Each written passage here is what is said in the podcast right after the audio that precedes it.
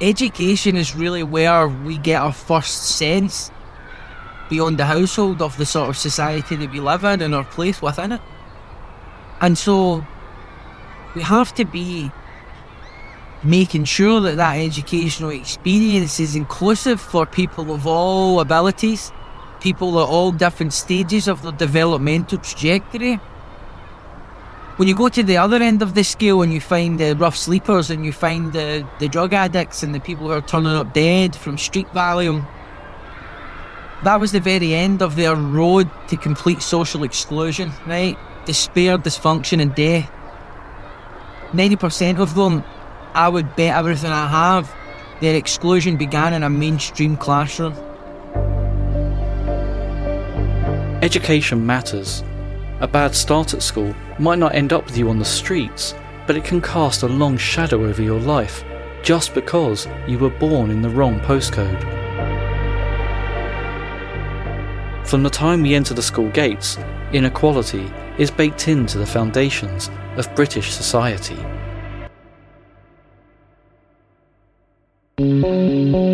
I'm Curtis James, and this is the Class Divide podcast. We're uncovering the deep segregation that exists in the school system where I grew up in Brighton, on the south coast of England. It's a story close to my heart, but one repeated across the UK.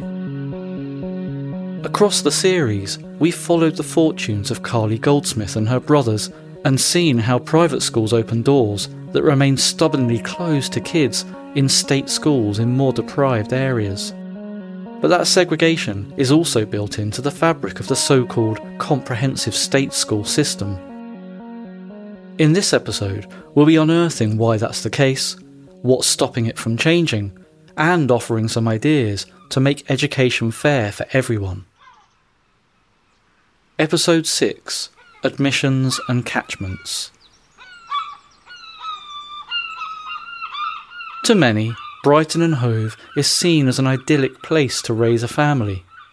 It's a destination for people who move here because they want their children to grow up in this progressive city by the sea. If you're a parent, learning about catchments and school admissions and how they affect you is a necessary first step. Dr. Ellen Greaves is currently working on a project with Professor Simon Burgess and others focusing on school admissions to secondary schools. Traditionally, it has been that geography has played an important role. So, most kids have been allocated to a school based on where they live, and normally it would have been the local authority that would set the catchment area for each school. Since the system of School Choice and Education Reform Act, that has weakened slightly. Parents can express a preference for where their child would like to go. The system of school choice and the 1988 Education Reform Act gave parents more power and information to choose where to send their child to school. Armed with published league tables and the freedom to rank their preferred schools, the parentocracy was born. Imagine you're the parent of a child in year 6 and it's time to start looking for a secondary school. Like most parents, you just want what's best for your kid, so you do your homework. Like more than 90% of us, you have to find the best state secondary school because you can't or won't go private. In Brighton, most secondary schools are rated as good by Ofsted, but many parents want more information. Like many in Brighton, your perception of certain areas might have been clouded by myths and horror stories. This might be enough to turn you off certain schools where the kids from those areas might go. Research tells us that education can be affected by disruption in the classroom, so you might want to search out some data that helps you understand where this might be a problem. Things like exclusions and attendance might give you some clues. You might also know that the number of children on free school meals can be an indicator of the proportion of low income families, and that free school meal children do considerably worse academically and are more likely to be excluded or suspended. So you might want to avoid schools where there's a high ratio of free school meal children, just in case it negatively impacts the quality of teaching for everyone else. After all of this, it's likely your research has led you to areas in Brighton and Hove that are pricier to live in, but crucially, offer not only the highest performing schools when it comes to exam grades in the city, but a choice of them as well.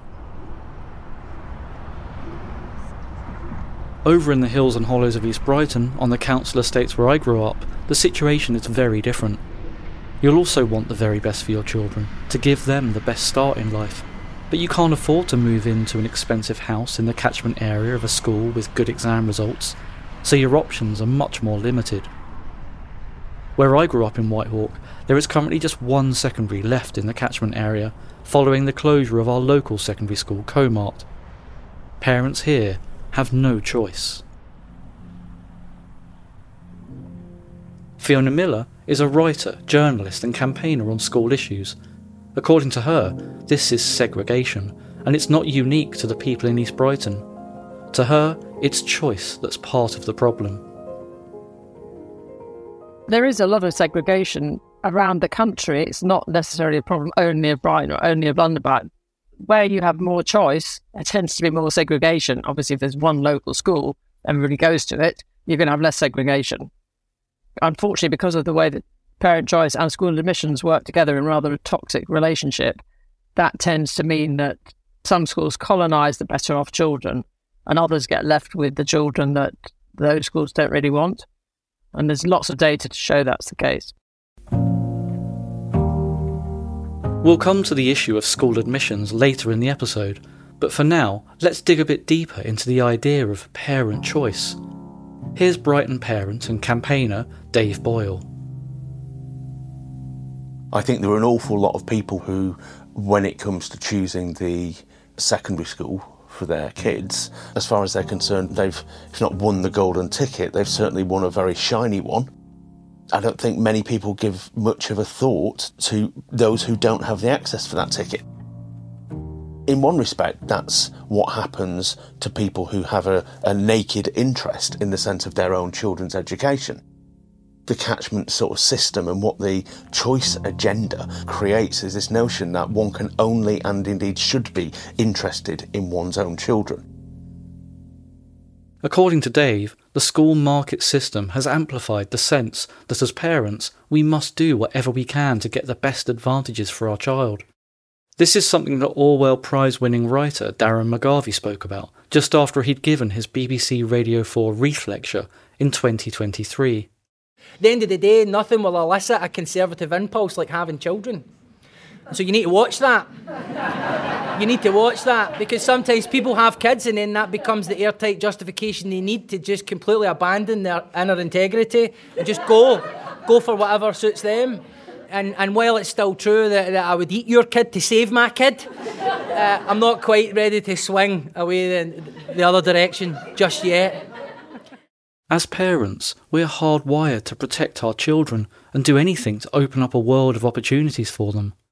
Secondary school admissions appeals are common in Brighton and Hove, many by parents who failed to get the place they wanted in one of the best performing schools.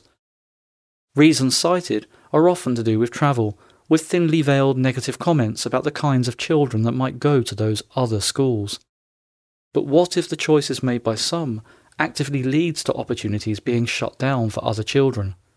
Dave Boyle. You're not going to get people to not be interested in their kids' education, but you can maybe balance that against a wider interest in living in a city where there isn't ghettoisation, living in a city where people actually interact and mix with each other, not as separate species, but as colleagues, friends, and people who go to the same school, not just the kids, but also the parents.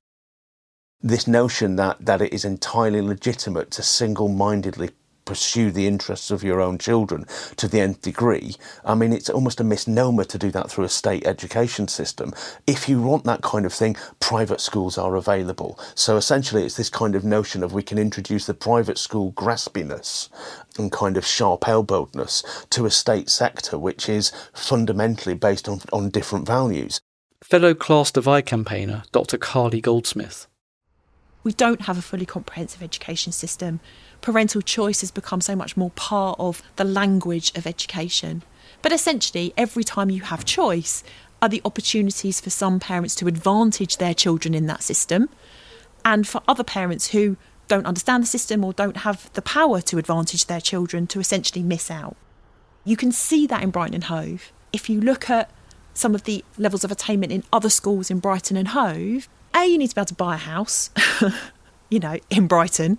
Who can do that? Anyone. And you also need to be able to pay over the odds for that house because it's by one of the better performing state schools, which means that essentially you get very few working class kids in those schools. There's no social mix.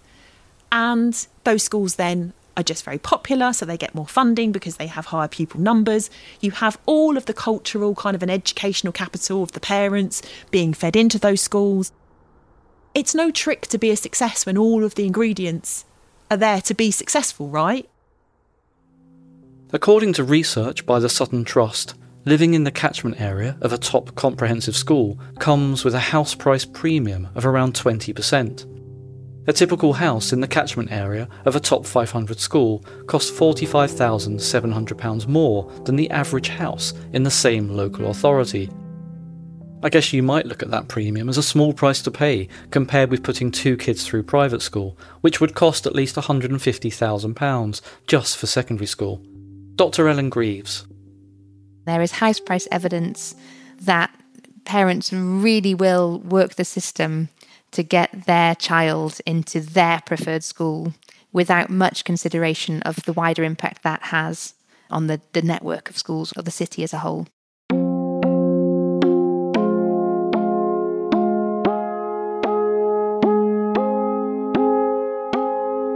So we've heard about some parents having more choice and having access to information to inform that choice. Now we're going to turn to how the admissions process works for schools and local authorities.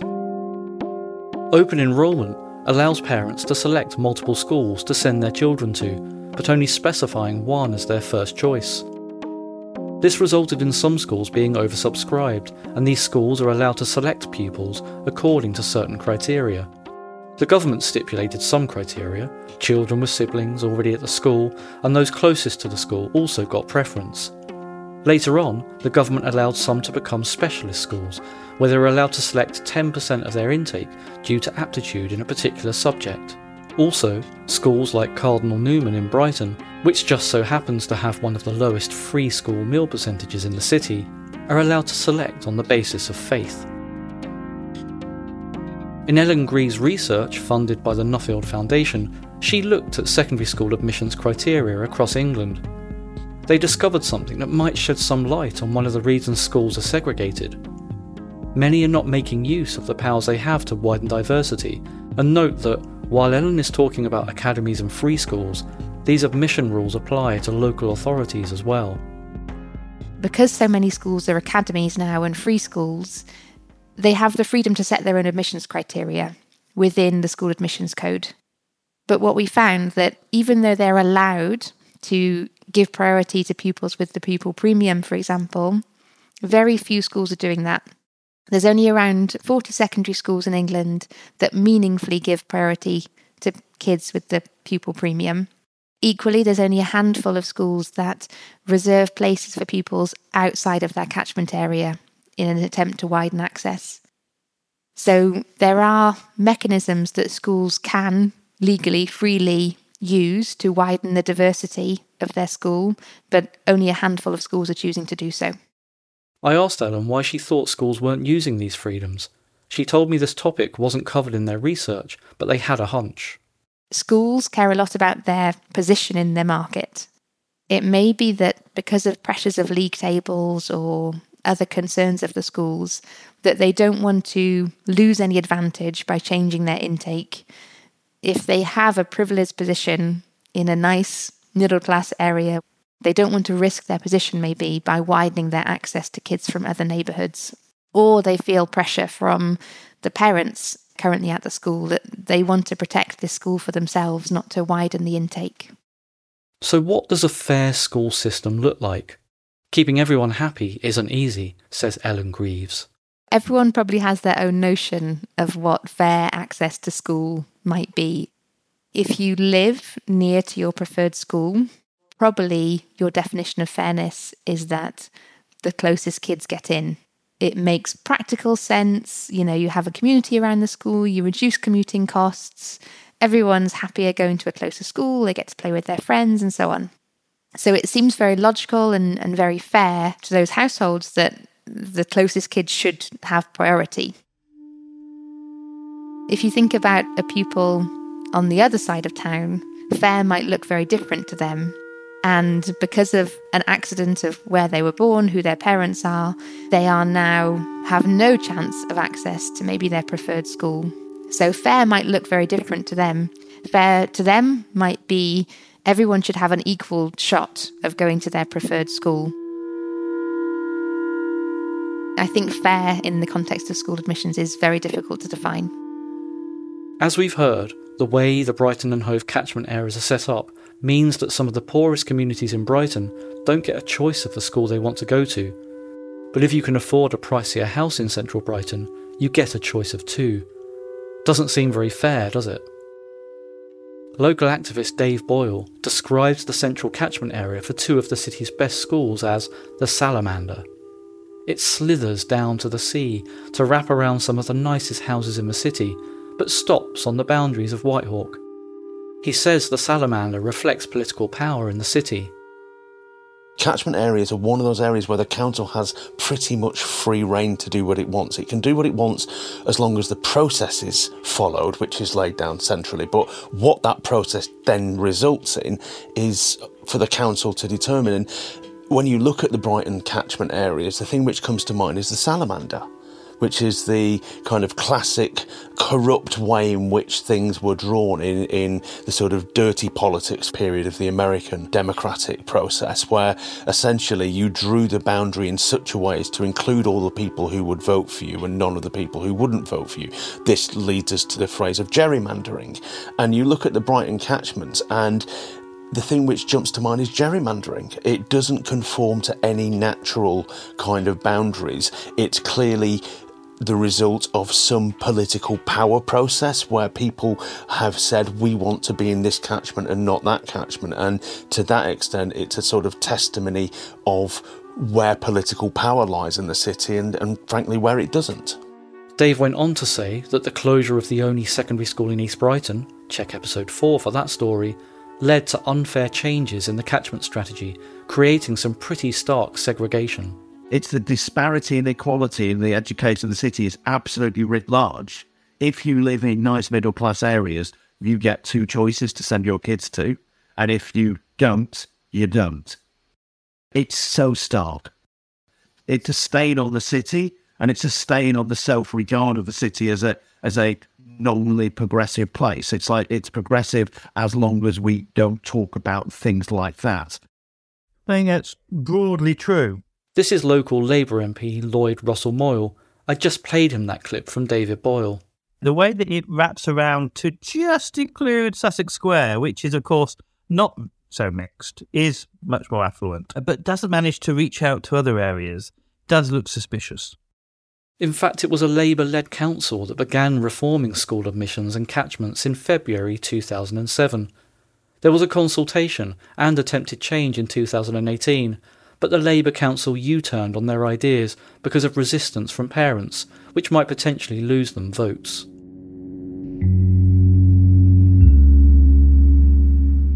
Becky Allen is a professor of education at the University of Brighton and has researched school admissions and reforms in Brighton and Hove extensively. She's also the co founder of Teacher Tapp, the largest teacher survey in the country.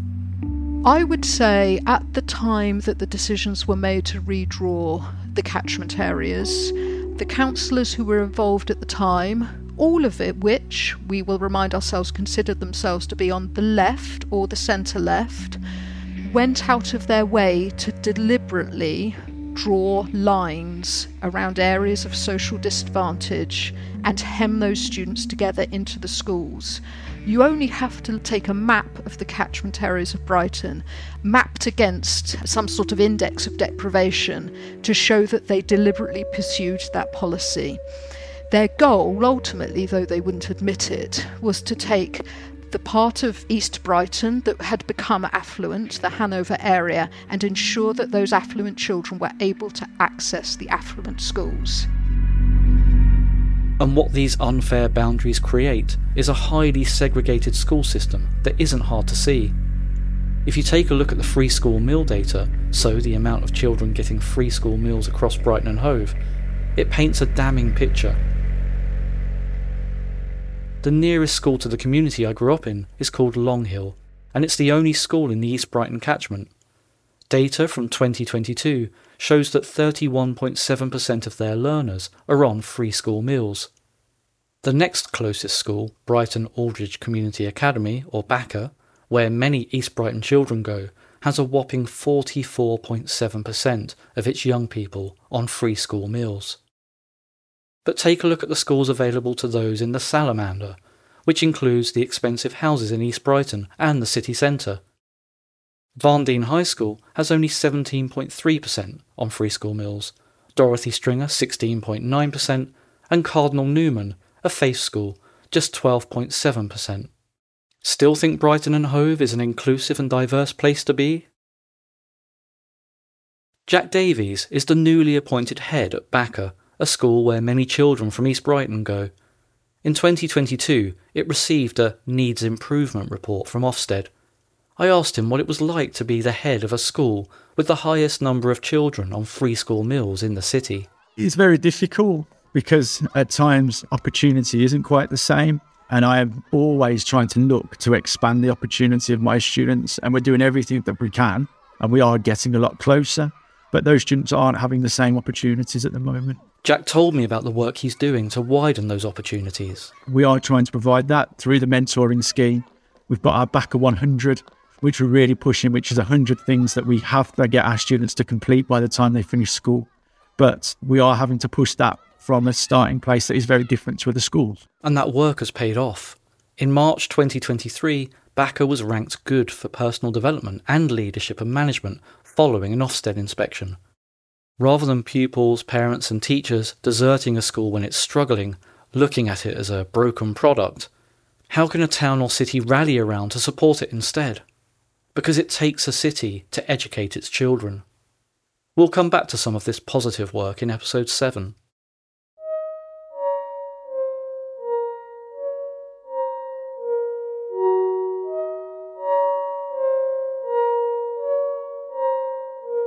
In 2021, Brighton and Hove City Council authored a document called School Admission Arrangements 2023 to 24.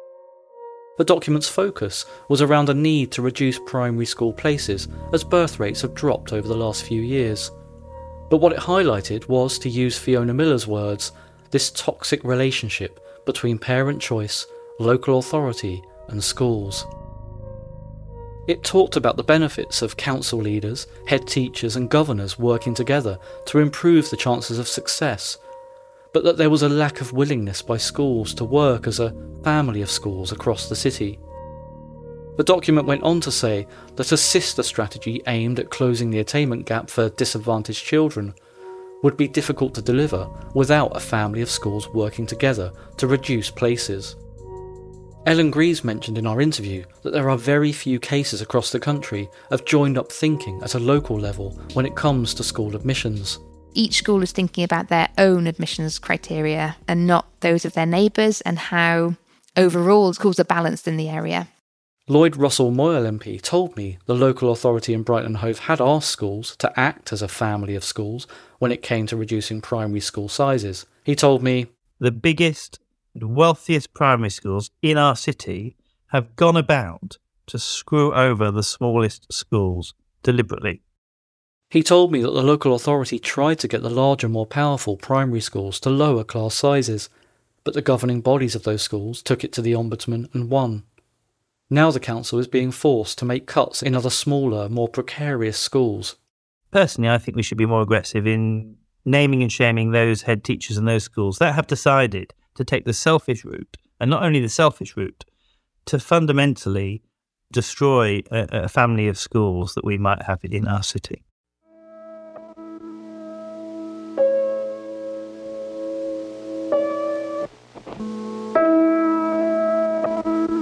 Lloyd told me about the idea of opening up a new school back in 2018. Its catchment would have included Whitehawk, giving parents the choice between the new school or Longhill. The new school would have a catchment area of around 20% free school meals. Despite a valiant attempt, there was a coalition of regressive forces that included some head teachers, parents who complained about their kids travelling too far to school, and others who opposed the plan because it meant they'd lose their golden ticket into the so called best schools in Brighton. Dave Boyle, what it brought out was that there was resentment amongst the other schools in the city, the other secondary schools, that the council had decided to create a new school when they were, as far as they were concerned, well, couldn't we all have those extra kids coming to our schools because then funding will flow from that? So they see themselves as business units essentially, and were thinking we'd like some new, more money, please. And the best way to get more money as a school is to get more pupils.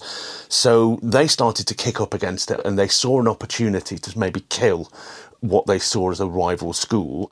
According to Lloyd Russell Moyle, a cheaper plan was put forward by the Labour Council to keep everything as it was and build some extra classes in the two popular schools. That decision exacerbated the inequality, actually. It didn't even help it. So it all got thrown out. Uh, that to me is a deep regret. The problem is it was a window of time. And these windows only come almost kind of every 20 years. So, not only did Whitehawk lose its own school in 2005, an attempt to open a new one within 20 minutes walking distance was, according to multiple people I've spoken to, killed off by other schools and parents across the city. Sometimes I struggle to keep my anger in, and this is one of those moments. I'd like to think that the work we've been doing at Class Divide and with this podcast might inspire some more positive conversations between schools and the local authority when it comes to the future secondary school admission changes. But this is all emblematic of how hard it is to change things, compounded by underfunded schools and councils, and local politicians hoping the topic of catchment areas and admissions never comes up. We did invite Richard Barker, head of school organisation at Brighton and Hove City Council, to take part in this programme, but he told us I was advised that at this time I shouldn't participate in the podcast. Reforming the school catchment and admission system matters. Writer, performer, and activist Byron Vincent grew up on a council estate in the northwest of England. Like me, he was schooled on the wrong side of the educational divide, and he knows firsthand where this segregation can lead. That gap that's created and forever widening creates a combustible society, a dangerous society. It encourages all the things that you fear. It encourages crime. It encourages antisocial behavior. Uh, it encourages resentment.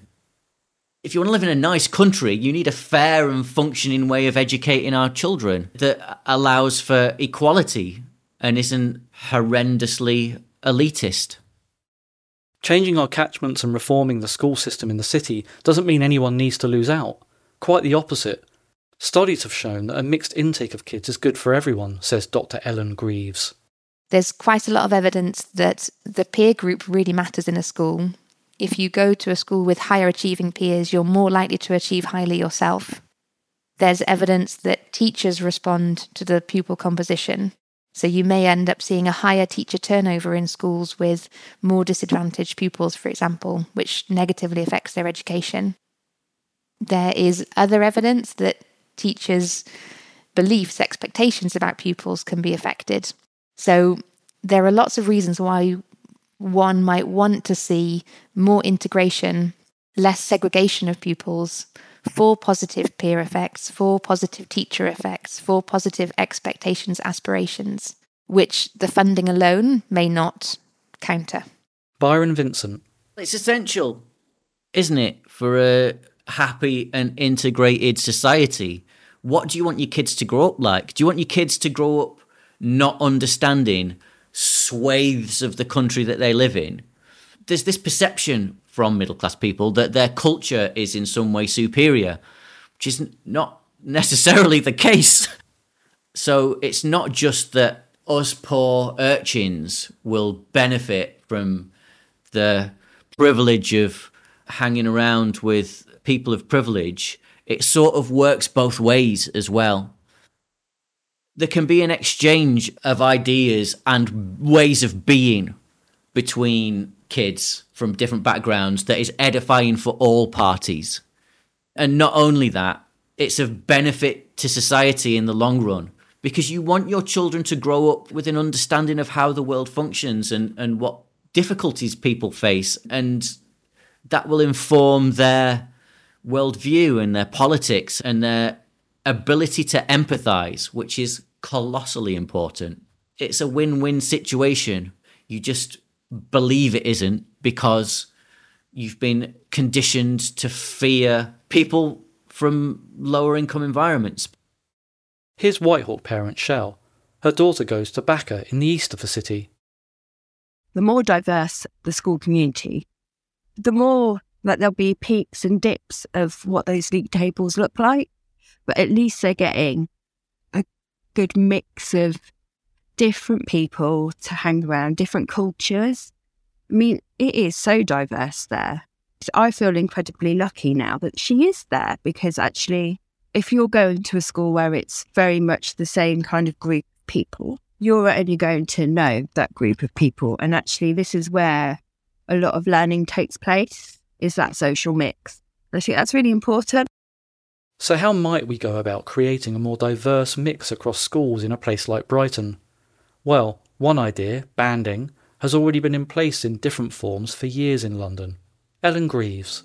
There are cases where local authorities have implemented policies. So, another case is Hackney in London, which now have a system of banding or fair banding where each school has a set number of places for pupils of a given ability band. The aim is to try and get a roughly equal spread of kids across the ability distribution in each school to make it a comprehensive system. But Professor Becky Allen explained to me some of the issues with banding that came up across London.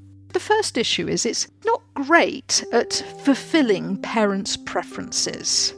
Because whilst the parents can express a preference, we're placing constraints on who can get which places.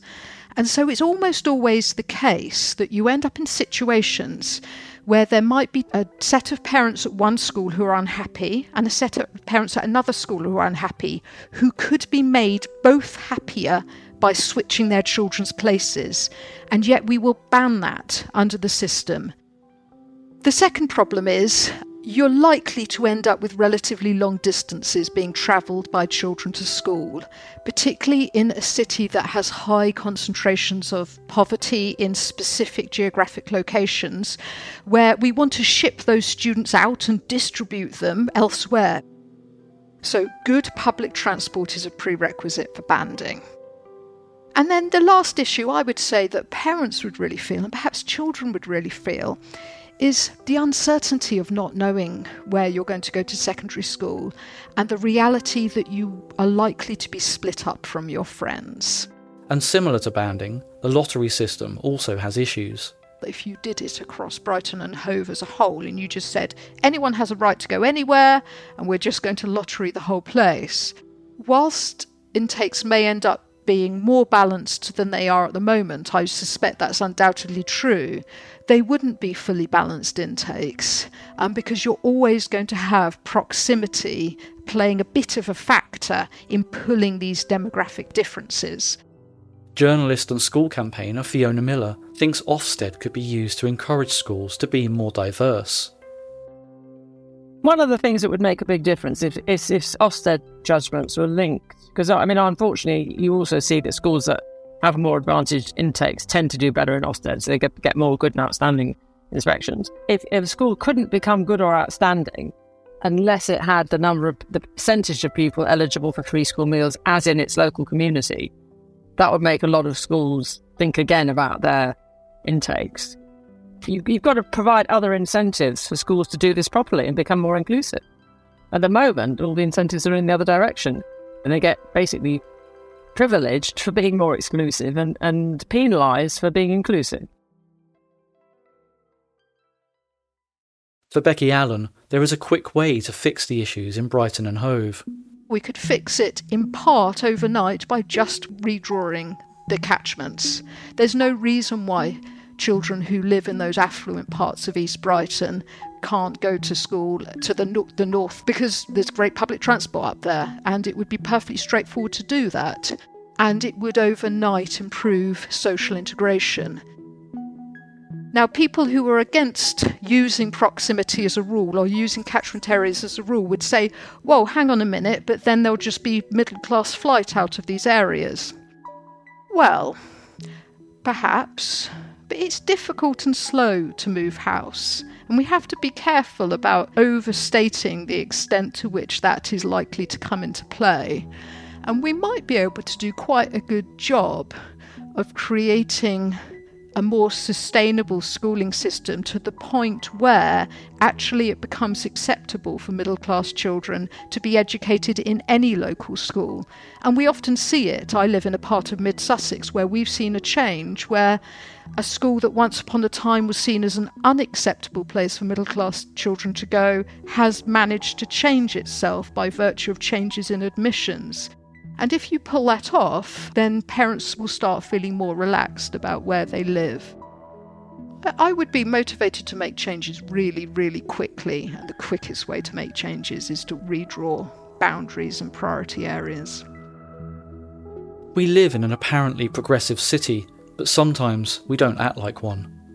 For the good of all of the kids in this city, I'd like to see the local authority calling on the most enlightened thinking from around the world when it comes to education in the city.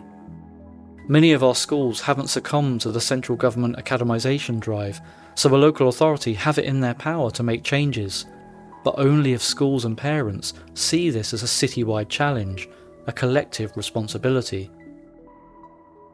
I said right at the start of the series, some of what you might hear might make you feel uncomfortable or be difficult to hear. But we need to have these conversations about privilege, advantages, and the access to the best education this can give you.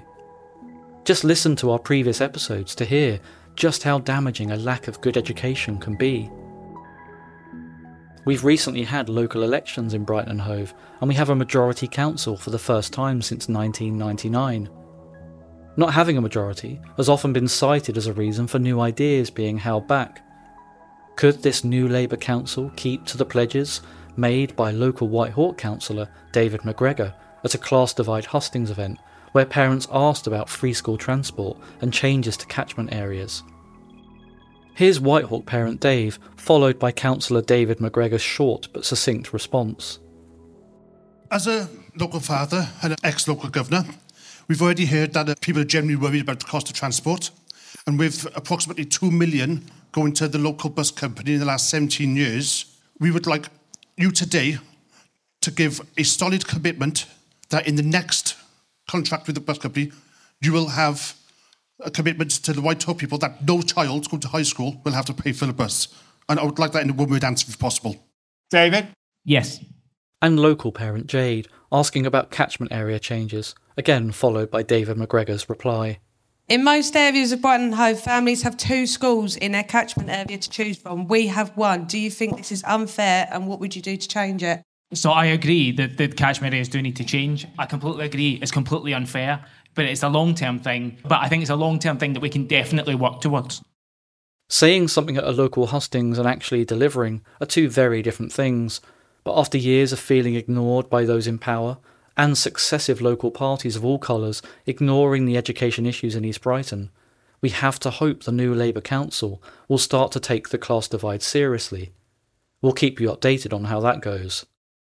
I asked Dave Boyle what he would say to all the newly elected councillors and local authority officers responsible for education.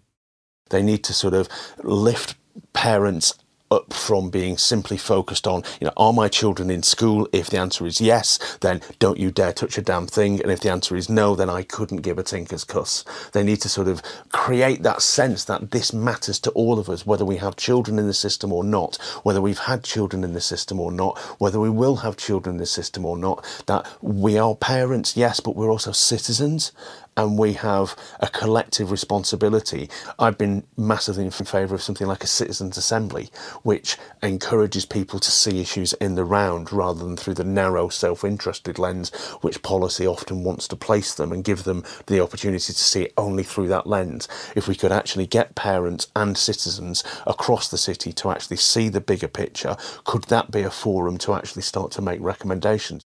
I asked Byron Vincent what he would say to the parents that grab every advantage for their children at the expense of others. Don't do it. um, I would say their children are starting the race way, way, way, way ahead of people who grow up in an environment like some of the ones I've lived in. It's a tricky one, isn't it? Because people are always going to fight for their own kids and want the best for their own kids. I can't tell people not to do that. But what I can say is that they should be aware of those advantages.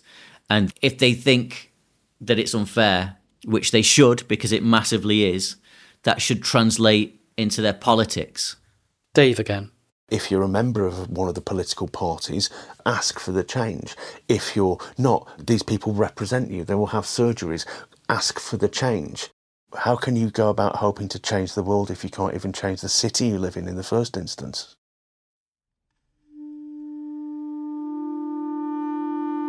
In the last episode, we heard about lowering the ladder to help people not born into privilege to achieve their potential. Changes to admissions and catchments feels like mass lowering the ladder, and many people in Brighton are in positions of advantage and power to lower the ladder. We all have the power to help lift all of the city's children equally, and I'd love to find a way to get young people from more affluent backgrounds involved in this work. I bet they'd be really supportive of this important diversity work if they knew more about it. The education system is the, the biggest single driver of creating the sort of society that we want to see. Do we want to see a fair and more equal society where everybody has opportunities? Well, in that case, we need a fully comprehensive system, which we haven't got. Um, and for every young person to be able to fulfill themselves in the way that they feel is best and right for them.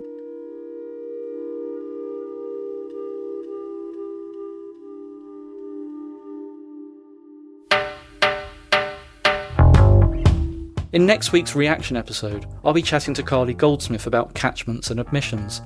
We'll share more on what we, Class Divide, want for our community.